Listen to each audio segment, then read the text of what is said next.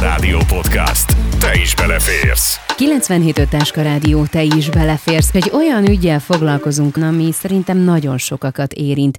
Nagyon sokan szeretik az állatokat, nagyon sokan tesznek is azért, hogy az állatoknak jó legyen, de még ennek ellenére is sok esetben látjuk, hogy bántalmaznak tulajdonosok állatot, még akár úgy is, hogy nem tudnak róla, hogy az rossz az állatnak.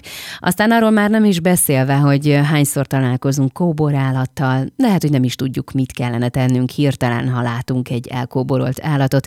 Ilyen és hasonló kérdésekről fogunk beszélgetni a ma este folyamán. Itt van a vonalban velünk Fetter Szilvia, a közös ügyünk az Állatvédelem Alapítvány Kuratórium elnöke. Szervusz, üdvözöllek! Szervusz, köszöntöm a kedves hallgatókat! Nagyon kíváncsi vagyok, hogy most az alapítvány, ami ez ugye megalapult, mivel foglalkozik? Mi a célotok? A közös ügyünk az Állatvédelem Alapítvány egy teljesen új alapítvány, amelyet februárban jegyeztek be, és teljesen különlegesnek is mondanám, hiszen az állatvédelmi palettán ilyen szín korábban nem jelent meg. Ez az egyetlen olyan állatvédelemmel foglalkozó alapítvány, amit Magyarország kormánya hozott létre, méghozzá úgy, hogy egy törvény született arról, hogy létrejön. Erre nagyon büszkék vagyunk, és a feladatkörünk is más, mint a többi állatvédő alapítványnak. Elsősorban nem a napi feladatokkal foglalkozunk, nem állatmentéssel foglalkozunk, hanem sokkal inkább megelőzéssel, ismeretterjesztéssel, a felelős állattartás, a tudatos állattartásnak a népszerűsítésével. Tehát magyarán szólva meg akarjátok előzni azt, hogy ugye az egy, egyre több állatmenhely minél nagyobb létszámmal működjön, mert hogy az a célunk nyilván, hogy a menhelyekről az állatok gazdához találjanak, de ez egy nagyon-nagyon-nagyon kemény meló. Hát nagyon kemény meló, ugye nagyon sokat foglalkozunk valóban kutyával, macskával, társállatokkal, és hogyha mindig csak tüzet oltunk, tehát a, a most szabadon kószáló koborátokkal foglalkozunk, akkor soha nem tudjuk megállítani azt a folyamatot, hogy ők egyre többen legyenek. Tehát mi pontosan ezen dolgozunk az a, a velük kapcsolatban, hogy annyi társállat legyen, ahány felelős gazda. Mert amíg több az állatok száma, mint ahány felelős gazda van Magyarországon, addig mindig lesznek olyanok, akik sajnos vagy a menhelyi rendszerben vannak, vagy pedig az utcán. De nagyon fontos azt is hozzátennem, hogy nem csak társállatokkal, illetve nem csak kutyával, macskával foglalkozunk, hanem kiskedvencként tartott egzotikus állatokkal, hörcsök, tengeri malac, nyuszi, stb., illetve gazdasági haszonállatokkal. Róluk egyáltalán nem beszélünk annyit, amennyit kellene. Ők a, ugye tehén, sertés, stb. 35 millió gazdasági haszonállat van Magyarországon. Egyébként sokkal több, mint kutya vagy macska. Ez nagyon érdekes. És, gondolom, és hát ott vannak a vadon élő állatok is, uh-huh. akikkel egy séta vagy egy kirándulás során találkozunk. Ők is tudnak egyrészt bajba kerülni. Uh-huh. Nagyon fontos, hogy mit kezdjünk egy sérült állattal. Másrészt pedig az is, hogy tudjuk, hogy mikor kell őket békén hagyni, hogy szabadon élhessék az életüket. Arról már nem is beszélve, hogy az állatvédelem szabályait szerintem az állattartók nem ismerik. Tehát minden egyes szabályjal nincsenek tisztában, hogy mondjuk egy kutyának mekkora területet kell biztosítani, vagy egy mekkora testű kutya mekkora felület, vagy mekkora területen élhet. Ezek le vannak írva? Sajnos én is azt látom, hogy sokan ezzel nincsenek tisztában, pedig Magyarországon szerencsére részletes szabályokkal rendelkezünk az állattartással kapcsolatban. Kifejezetten a keftelésből tartott állatokkal, mint a kutya vagy a macska, egy külön kormányrendelet foglalkozik, ahol nagyon részletesen le van írva az, hogy hány négyzetméteren lehet kistestű, közepes testű, nagy testű kutyát tartani. A pórász használati szabályok nagyon fontosak, hiszen nagyon sok balesetet meg lehet előzni akkor, hogyha a féken tudjuk tartani a, a, az állatunkat. Nagyon fontos a köztisztasági vonatkozás, hogy ugye a közterületről az állatnak az ürülékét fel kell szedni. Sorolhatnám nagyon sokáig, tele vagyunk részletszabályokkal, mhm. és jó lenne, hogyha minél többen, minél többet tudnának ezekről, mhm. akár még mielőtt az adott állatot magukhoz veszik. Igen, ez olyan, mint amikor vesz az ember egy eszközt, egy mosógépet, és kap hozzá egy használati útmutatót, hogy kellene tudnia annak a tulajdonosnak, hogy igen, nem is csak az, hogy egy, ez egy ilyen fajta kutya, és őt így kell nevelni, hanem hogy nekem mi az, amire oda kell figyelnem, hogy felelős állattartó legyek. És ez a gazdaságokban meg eleve úgy van, hogy sokan beszélnek ilyenekről, hogy stresszesek a csirkék, stb. Tehát, hogy nem megfelelő körülmények között tartják őket, és erre is oda kell figyelni. Egyértelműen az Európai Unióban, tehát Európában világ első a haszonállat jóléti szabályozás. Ezt talán kevesen tudják. Uh-huh. Hogy az Amerikai Egyesült Államokban egyáltalán nincsen annyi és olyan korszerű szabályozás, amely haszonállatokra vonatkozik, tyúkra, sertésre, kacsára, mint Európában és így Magyarországon is. Tehát egyértelműen őrájuk is nagyon oda kell figyelni, főleg, hogy hát mivel a szóba is benne van, hogy haszonállat, uh-huh. ezért ezeket az állatokat azért tartjuk, hogy valamilyen módon felhasználjuk, akár a húsukat megegyük, akár, akár más módon használjuk őket. Nyilván ez egyfajta sérülékenységet rögtön magába rejt, de ugyanúgy nekik áll, megfelelő állatjólétet kell biztosítani, ameddig élnek, megfelelő körülményeket, és nem szabad, hogy szenvedjenek. A közös ügyünk az állatvédelem alapítványnak hogyan lehet ezt kivitelezni, hogy minden szabályt betartassanak a tulajdonosokkal, akár magánszemélyek, akár ugye állattenyésztőkről beszélünk? Hát a betartatás az nem feltétlenül az alapítvány. Feladata, hiszen ugye a jogalkalmazóknak, a hatóságoknak kell a betartatással foglalkozni. Mi abban tudunk segíteni, hogy minél több helyre eljussanak hiteles információk azzal kapcsolatban, hogy az egyes állatfajoknak milyen igényeik vannak, hogy kell őket tartani, hogy kell etetni, itatni, milyen egyéb elhelyezési feltételeket kell biztosítani. Nagyon sokan nem tudják például, hogy 2016 óta kutyát tartósan kikötve tartani tilos Magyarországon. És nagyon sok ilyet lehetne még mondani. Tehát azon dolgozunk, hogy ezek az információk, helyes információk eljussanak az emberekhez, lehetőleg minél korábbi életkorban. Most már pályázatokat indítottunk az Állatorvostudományi Egyetemen bölcsödéknek, óvodáknak, általános iskoláknak is. Meg lehet szerezni az Állatbarát Oktatási Intézmény címet, hogyha megfelelően beépítik az oktatási programba az állatvédelmet, és ennek mindig része egyébként élő állatos előadás, vagy, vagy élő állat asszisztált intervenció, terápia is, hiszen azt látjuk, hogy a legjobban élménypedagógiával lehet a gyerekeknek és a fiataloknak ezeket az információkat eljuttatni, és persze az állat szeretetet, bár nekem meggyőződésem, hogy mi mindannyian állat szeretettel születünk, utána legfeljebb érnek olyan hatások, ami miatt ez, ez háttérbe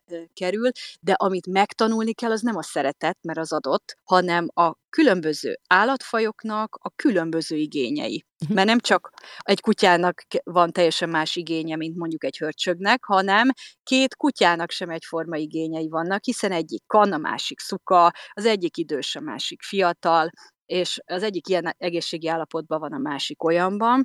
Tehát ez egy nagyon fontos kérdés, amit összefoglalva úgy hívunk, hogy a jó gazda gondossága. Amit el kell sajátítani. És akkor itt az ember a fejéhez kap, hogy nem is olyan egyszerű ez az állattartás. És ha jól tudom, te ugye állatvédelmi szakjogász vagy. Tehát te nagyon sok ilyen ügyjel találkoztál, ami az állatvédelemmel kapcsolatos. Megemlíteni a bármit, ami olyan esetlegesen tanul, tanulni lehet belőle, mint gazdáknak, hogy ők ne csináljanak ilyet. Az állatvédelmi ügyek egy része tudatlanságból fakad, ezt kimerem jelenteni. Amikor azokkal a szabályokkal és az állat igényeivel nincs tisztában az állattartó, amiket az imént említettünk. Ezek viszonylag könnyedebben orvosolhatóak, hiszen itt a megfelelő információ átadással, ha a szándék megvan az állattartó részéről, hogy, hogy jól tartsa az állatot és boldog legyen az az állat, akkor információkkal vagy bárhogyan sokkal könnyebb segítséget nyújtani. Ugye a probléma az mindig a- akkor adódik, amikor valakinek nem ez a célja. Uh-huh. Na most vagy azért, mert sajnos nagyon gyakran az állatkínzás mögött van valami pszichológiai, pszichiátriai probléma a háttérben, valamilyen személyiségzavar. Ez az egyik lehetőség. A másik lehetőség az, hogy olyan közegből jön az illető, ahol az állatnak nincsen akkora értéke. Tehát úgy nő föl olyan családban, olyan közösségben, ahol az élőlények tiszteletét nem tanítják meg a gyereknek, illetve a fiatalnak. Ezek már nehezebb kérdések, mert itt nem csak állatvédelmi problémákról van szó, mhm. hanem azon túlmutató kérdésekről. Ugye ilyenkor már bejön a közigazgatási jog, bejön a büntetőjog, is jönnek a szankciók. Érdemes azt tudni, hogy Magyarországon most már öt év szabadságvesztést is lehet kapni állatkínzásért, szélsőséges esetekben. Az nagyon nem kevés. Uh, rosszul hangzik, megmondom őszintén, bár én nem tudnék bántani egy állatot sem, sőt, azt látom, hogy sokan most már inkább olyan szinten kis kedvencként tartják az állatot, legalábbis az én környezetemben, hogy konkrétan együtt alszanak. Ezzel kapcsolatosan mi a véleményed? Tényleg egészséges, ha együtt alszunk a kis kedvencünkkel? Nem vagyok állatorvos, ugye jogász vagyok, tehát ezt egészségügyi szempontból megítélni nem tudom. Azt a folyamatot, hogy az állat sokszor érzelmi partnerré válik a mai időben, családtagi státuszt kap az állat, azt egyértelműen látom én is. Most lehet ezt szeretni vagy nem szeretni, nyilván az emberek védelme mindig elsőbséget élvez, tehát ezt hm. én állatvédőként is egyértelműen így gondolom. Viszont az is biztos, hogy ö, például nagyon sok olyan idős ember van, él ma Magyarországon, akiknek az egyetlen partnere, társa egy négylábú. Uh-huh. És ezt feltétlenül ö, tiszteletben kell tartani, hogy neki az az állat, adott esetben mindennél többet ér. És a jognak is valahogy ez alkalmazkodni kell. Ugye azért nem könnyű, mert az állat nem jogalany, ugye így hívjuk, ez azt jelenti, hogy nincsenek jogai, uh-huh. és nincsenek kötelezettségei. Az állat jogilag dolog, de egy speciális dolog.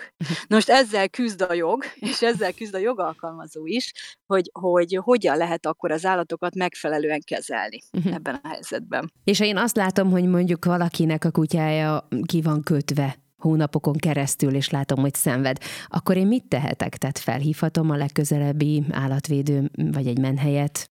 Érdemes az a legközelebbi állatvédő szervezetet felhívni, már csak azért is, mert nekik egyrészt rutinjuk van az ilyen ügyek megoldásában, másrészt pedig, hogyha ők kezdeményeznek egy eljárást, akkor nekik többletjogosítványaik lesznek egy magánszemélyhez képest, mert ez van leírva a jogszabályban. Uh-huh. Tehát ez mindenféleképpen javasolt, viszont javasolt még, vagy másik megoldás, ami választható, hogy rögtön szólunk a település jegyzőjének, uh-huh. aki felelős valójában ezekért a kérdésekért, illetve a hatósági állatorvosnak is, is szólhatunk. Tehát a jegyző és a hatósági állatorvos helyben azok, akik állatvédelmi ügyekben eljárnak, ha pedig valamilyen szándékos állatkínzással találkozunk, valamilyen durvább esettel elnézést, hogy egyszerűsítve így fogalmazok, akkor a rendőrségre érdemes fordulni, hiszen ott már bűncselekményről lehet szó. Tehát tényleg nagyon vékony a határ a kettő között, de értem persze. És mi van akkor, hogyha én mondjuk találok egy elveszett állatot, akkor is hívhatom tulajdonképpen az állatvédőket? a gyakorlat azt mutatja, hogy, hogy ez szokott ilyenkor történni, igen, illetve adott esetben az ebrendészt is akár mhm. érdemes értesíteni. Az ebrendészeti szolgáltatás az az önkormányzatoknak a kötelező szolgáltatása, viszont itt érdemes tudni, hogy az ebrendészeti telepek, mivel ez egy kötelező feladat, mhm. nem mondhatják azt, hogy tele a telep, és nem fogadják be az állatot. Mhm. Viszont ennek a hátulütője az, hogy sajnos, vagy nem sajnos, ez a realitás, hogy a jogszabály lehetővé teszi, hogy amennyiben semmilyen más megoldás nincs, nem sikerül átrakni másik szervezethez, nem sikerül új gazdát találni, akkor 45 nap után altatható hmm. lehet az állat. Nagyon sok ebrendészeti telep és ebrendészeti szolgáltató már egyáltalán nem altat, próbálja ezt elkerülni, de a jogszabály ezt lehetővé teszi. Ha állatvédő civil szervezettel meg tudjuk beszélni azt, hogy átvegyék ezeket az állatokat, ott altatás nincsen. Uh-huh. És ha jól tudom, akkor az Országos Polgár Szövetséggel kötöttetek egy együttműködést. Ez miről szól? pontosan, nagyon örülünk ennek, ez az első együttműködés, amit a Közös Ügyünk az Állatvédelem Alapítvány kötött. Arról szól, hogy az ország több mint 65 ezer polgárőre szeretne az állatvédelembe bekapcsolódni. Ez egy óriási szám. Ők rendelkeznek helyismerettel, minden magyarországi megyében ott vannak, tehát teljes országos lefedettséggel működnek, és, és nagyon nagy a helyi ismerettségük is. Én azt gondolom, hogy hogy ez egy nagyon nagy nyeresség az állatvédelemnek, hiszen hogyha mi, mint alapítvány ellátjuk őket a megfelelő naprakész állatvédelmi információkkal, Például, hogy milyen esetekben hova kell fordulni, egyáltalán hogy álljanak az állatokkal kapcsolatos kérdésekhez, akkor egy óriási plusz erőforrást jelent a polgárőröknek a csatlakozása. Akkor legalább tudom, hogy ha más nem egy polgáröltert kapok, és megkérem, hogy segítsen, akkor ő tudni fogja a választ. Ez azért megnyugtató. Azt Pontosan ez lenne a célunk. És ugye azt, ha jól tudom, akkor van egy Én is az állatvédőket támogatom kampányotok most. Ez miről szól? Egy játékos kampányról van szó, viszont a mögöttes ok az, az egy komoly ok. Arról van szó, hogy 2022-es adatok szerint az adófizetőknek több mint a fele nem adományozza egy szervezetnek sem a személyi jövedelemadó 1%-át. Tehát ott hm. lenne a lehetőség, hogy a civil szervezeteket támogassák az emberek, viszont ezt a kisebbség teszi meg sajnos jelen pillanatban, hm. pedig ezekkel a pénzekkel ugye életeket lehet menteni, akár az állatvédelem kapcsán is. Ezért mi egyrészt arra szeretnénk mindenkit buzdítani, hogy amennyiben még nem tette meg azt, hogy az adója 1%-át felajánlja egy civil szervezetnek, akkor keressen egy számára szimpatikus állatvédő szervezetet, és adja nekik, mert biztos, hogy jó helye lesz annak az összegnek. A játék pedig szintén az állatvédelem és az állatvédők népszerűsítéséről szól. Itt akár egy tonna tápadományt is nyerhet a győztes az ő kedvenc állatvédő szervezetének. A következő lenne a játék lényege. Egy maximum 8 másodperces videót kéne elkészíteni, amin látható egy ember, és látható egy élő állat. Ez lehet a, a gazda és a kutya, vagy egy állatkerti állat, ez már mindegy, csak egy ember és egy állat. Az embernek ki kell mondania, hangosan értetően, hogy én is az állatvédőket támogatom. Ezek után föl kell tölteni a közösségi felületére a videót, hozzá kell tenni, hogy hashtag közösügyünk az állatvédelem, és oda kell írni azt a szervezetet, amelyet győzelme esetén támogatna. 1500, 300 és 200 kiló tápadományt adunk, sok más apró ajándék mellett a győzteseknek, illetve azok kedvenc állatvédő szervezeteinek. Várjuk ezeket a videókat nagyon nagy kíváncsisággal. Amit vizsgálni fogunk, az nyilván nem a videófelvétel profizmusa mhm. lesz, hanem sokkal inkább az, hogy mennyire érződik az állatszeretet, és mennyire kreatív az a videó. És kik lesznek a zsűriben, akik mindenről döntenek? A zsűritagoknak a pontos személye egyelőre még titok, de szakmai tagok is lesznek, illetve ismert emberek is lesznek a zsűriben. Április 30-áig várjuk ezeket a videókat, és május elején lesz az ünnepélyes eredményhirdetés. Ha jó az informátorom, akkor te írtál egy könyvet olyan címmel, hogy anya ugye megtarthatom. Ez Így igaz? Van. Aha. Mesélj erről egy kicsit nekünk. Miről szól a könyv? Nyilván az állatokról, de hogy ezt honnan jött az ötlet, és mit írtál ki magadból? Már jó ideje, évek óta dolgoztam az állatvédelemben, amikor azzal szembesültem, hogy nagyon kevés azoknak a mesekönyveknek a száma, amelyek a kisiskolásokat, vagy a nagycsoportos óvodásokat célozzák, és az állatvédelemről szólnak, méghozzá úgy, hogy korszerű és egyébként fontos információkat közvetítenek. Az, amellett, hogy meseszerű, regényes és szórakoztató a történet.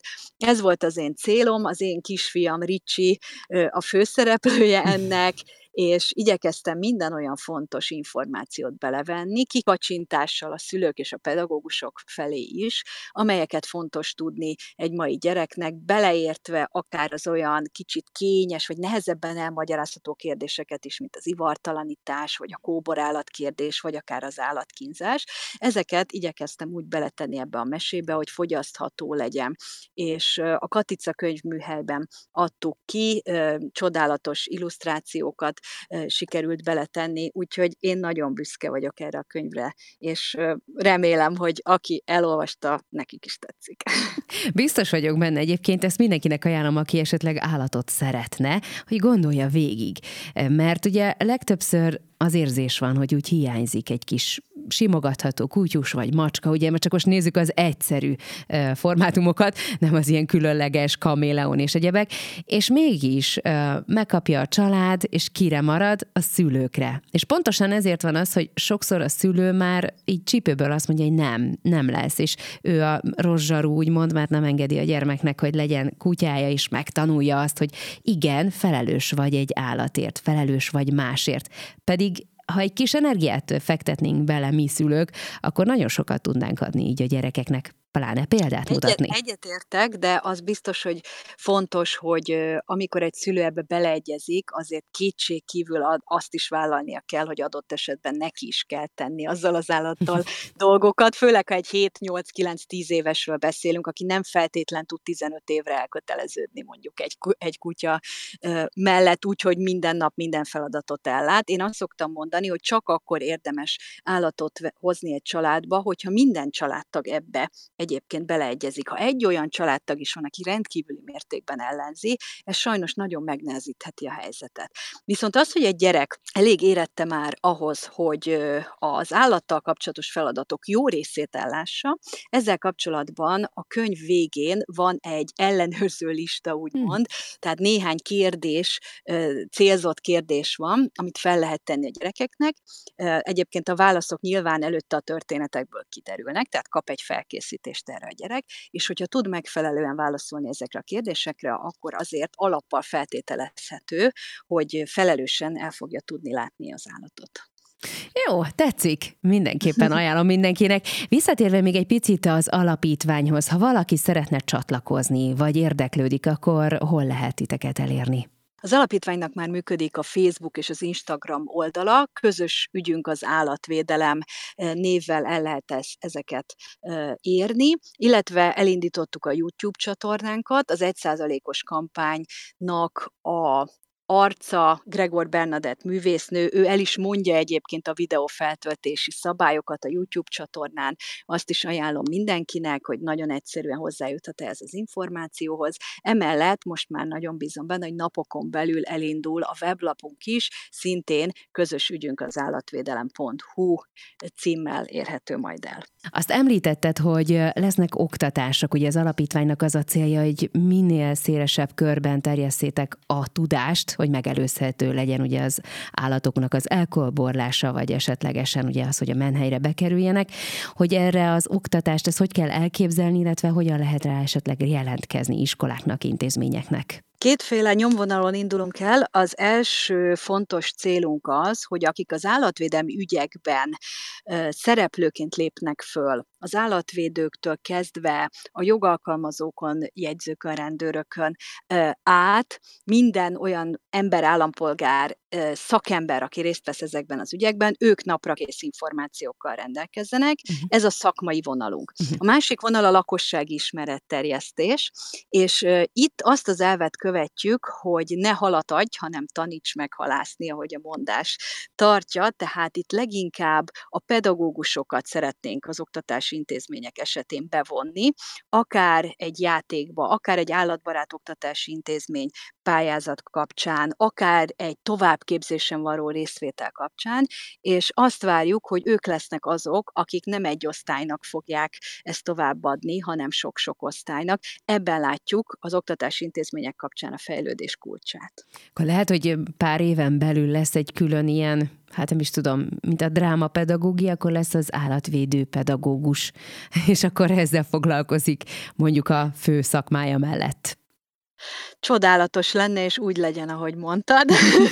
Mi dolgozni fogunk azon, hogy ebbe az irányba fejlődhessen a dolog. A menhelyek, tehát a magyarországi menhelyek helyzetét te hogy látod, mint az alapítvány elnöke? Nem könnyű helyzetben vannak a menhelyek. Egyfelől igaz az, hogy sok fejlődés volt, és az állam két éve nagyobb figyelmet fordít a civil állatvédelemre és a menhelyek működésére, mint korábban, és ez forrásokat is jelent, tehát, tehát anyagi forrásokat is jelent, többet, mint korábban. Viszont másik oldalról pedig a helyzet is nagyon nehéz, hiszen egyrészt a COVID időszak alatt, a járvány időszak alatt feldúsultat a kutyák, macskák száma Magyarországon. Nagyon sokan vettek maguk elé ilyen, ilyen állatot, ö, olyanok is, akik nem gondolták komolyan a hosszú távú állattartást, hanem vagy az unalmat szerették volna előzni, vagy a magányukat szerették volna csökkenteni, ugye amikor karantén helyzet volt, és otthon kellett mindenkinek maradni viszonylag hosszú időre. Sajnos ezeknek az állatoknak egy jó része azóta vagy az utcán kötött ki megint, vagy visszakerültek a, a menhelyi rendszerbe. Ez egy nagyon ö, rossz folyamat. Közben tudjuk, hogy az ukrajnai ö, háború és a geopolitikai helyzet miatt, ö, és, és az infláció és a gazdasági problémák miatt ö, megint csak nagyon nehéz helyzet ö, állt elő, és Összességében úgy éreztük, hogy mindenféleképpen a civil állatvédelmet meg kell segítsük, ezért gondoltuk úgy, hogy az alapítványnak a legelső kampánya, a legelső akciója, éppen a civil állatvédelem megsegítésére fog irányulni, amely egyébként egy olyan közhasznú feladat, amelyet sajnos az állam jelenleg még rendszeresen nem támogat anyagilag. Tehát ha jól értem, akkor a menhelyek például fordulhatnak hozzátok, akár szakmai kérdésekben, akár ugye nyilván, amint mondtál, hogy lehet pályázni, gondolom, támogatásokra is. Azon dolgozunk, hogy azokat a, a forrásokat, amelyeket mi kapunk, azokat a lehető leg jobban használjuk föl. Ugye egyfelől kapunk az államtól rendszeres forrást, hiszen benne van az alapítványt létrehozó törvényben, hogy Magyarország kormánya vállalja azt, hogy 2024-től kezdve rendszeres forrásokat ad az alapítványnak. Ezeket mi edukációra szeretnénk leginkább fordítani, de persze nem jelenti azt, hogy egyéb célokat ne tudnánk támogatni. Ami viszont nagyon fontos törekvésünk még, hogy újabb forrásokat tudjunk bevonni az állatvédelembe, olyanokat, amik eddig nem jelentek meg. És itt jellemzően a nagyvállalati szférára gondolok én, hiszen azt azért látjuk, hogy a hiába nagyon sokan nem adják oda az egy százalékukat egy szervezetnek sem, de akik odaadják, ott az állatvédő szervezetek nem állnak rosszul. Uh-huh még mindig összességében kevés a, a forrásuk így, de nem állnak olyan rosszul. Viszont amikor a nagyvállalati jótékonysági akciókról van szó, Arról, hogy amikor egy nagyvállalat, sok millió forintos árbevétellel rendelkező nagyvállalat dönt arról, hogy mi mellé álljon oda, milyen társadalmi cél mellé álljon oda, akkor viszont az állatvédelem háttérbe szorul. Uh-huh. És itt érzünk mi egy olyan ö, rést vagy helyzetet, amit, amit ki kéne használni az állatvédelem és az állatok javára. Tehát nekünk az is feladatunk, hogy újabb forrásokat próbáljunk bevonni az állatvédelemnek. Említetted már a célokat, de az elkövetkezendő évekre azért gondolom már terveztek. Ezekről beszélhetünk? Vannak már célok, amikről beszélhetünk? Természetesen. A képzési programok kidolgozásán vagyunk éppen, ezen dolgozunk. Egyfelől a képzési programok kidolgozása van fókuszban, az állatvédelmi eljárások ügyek szereplőinek, illetve a lakossági ismeretterjesztés oldaláról. Ez az Állatorvostudományi Egyetem állatvédelmi központjának bevonásával, az ottani szakértőknek, oktatóknak, kutatóknak a bevonásával történik meg. Másfelől az állatkerteket is szeretnénk bevonni az állatvédelmi ismeretterjesztésbe. Indítunk egy állatkertek az állatvédelemért programot, ez is kidolgozás alatt áll. Emellett pedig szeretnénk a művészvilágot is a lehető legteljesebb mértékben bevonni, nekik is egy program készül, és a nagyvállalatok felé is nyitni szeretnénk. Én azt mondom, hogy ha egy évben 10-15 konkrét programot meg tudunk valósítani az állatvédelmi javára, akkor én már elégedett leszek szép célok. Egyre több helyen látom azt, hogy kutyabarát hely, akár egy étterem, akár egy, egy bolt, és hát remélem, hogy előbb-utóbb a kutyabarát munkahelyek száma is megnő, mert mennyivel egyszerűbb, amikor bemehetek a kutyámmal együtt dolgozni. Hát ez pontosan így van. Szerencsére azt látjuk, hogy, hogy ebből a szempontból, ahogy nő a kereslet, egyre, egyre többen szeretnének a kutyájukkal mozogni egész nap, akár munkahelyre járni, kávézóba, étterembe menni. Így a kínálat kínálat is ehhez igazodott az elmúlt években, tehát most már egyre több lehetőség is van erre.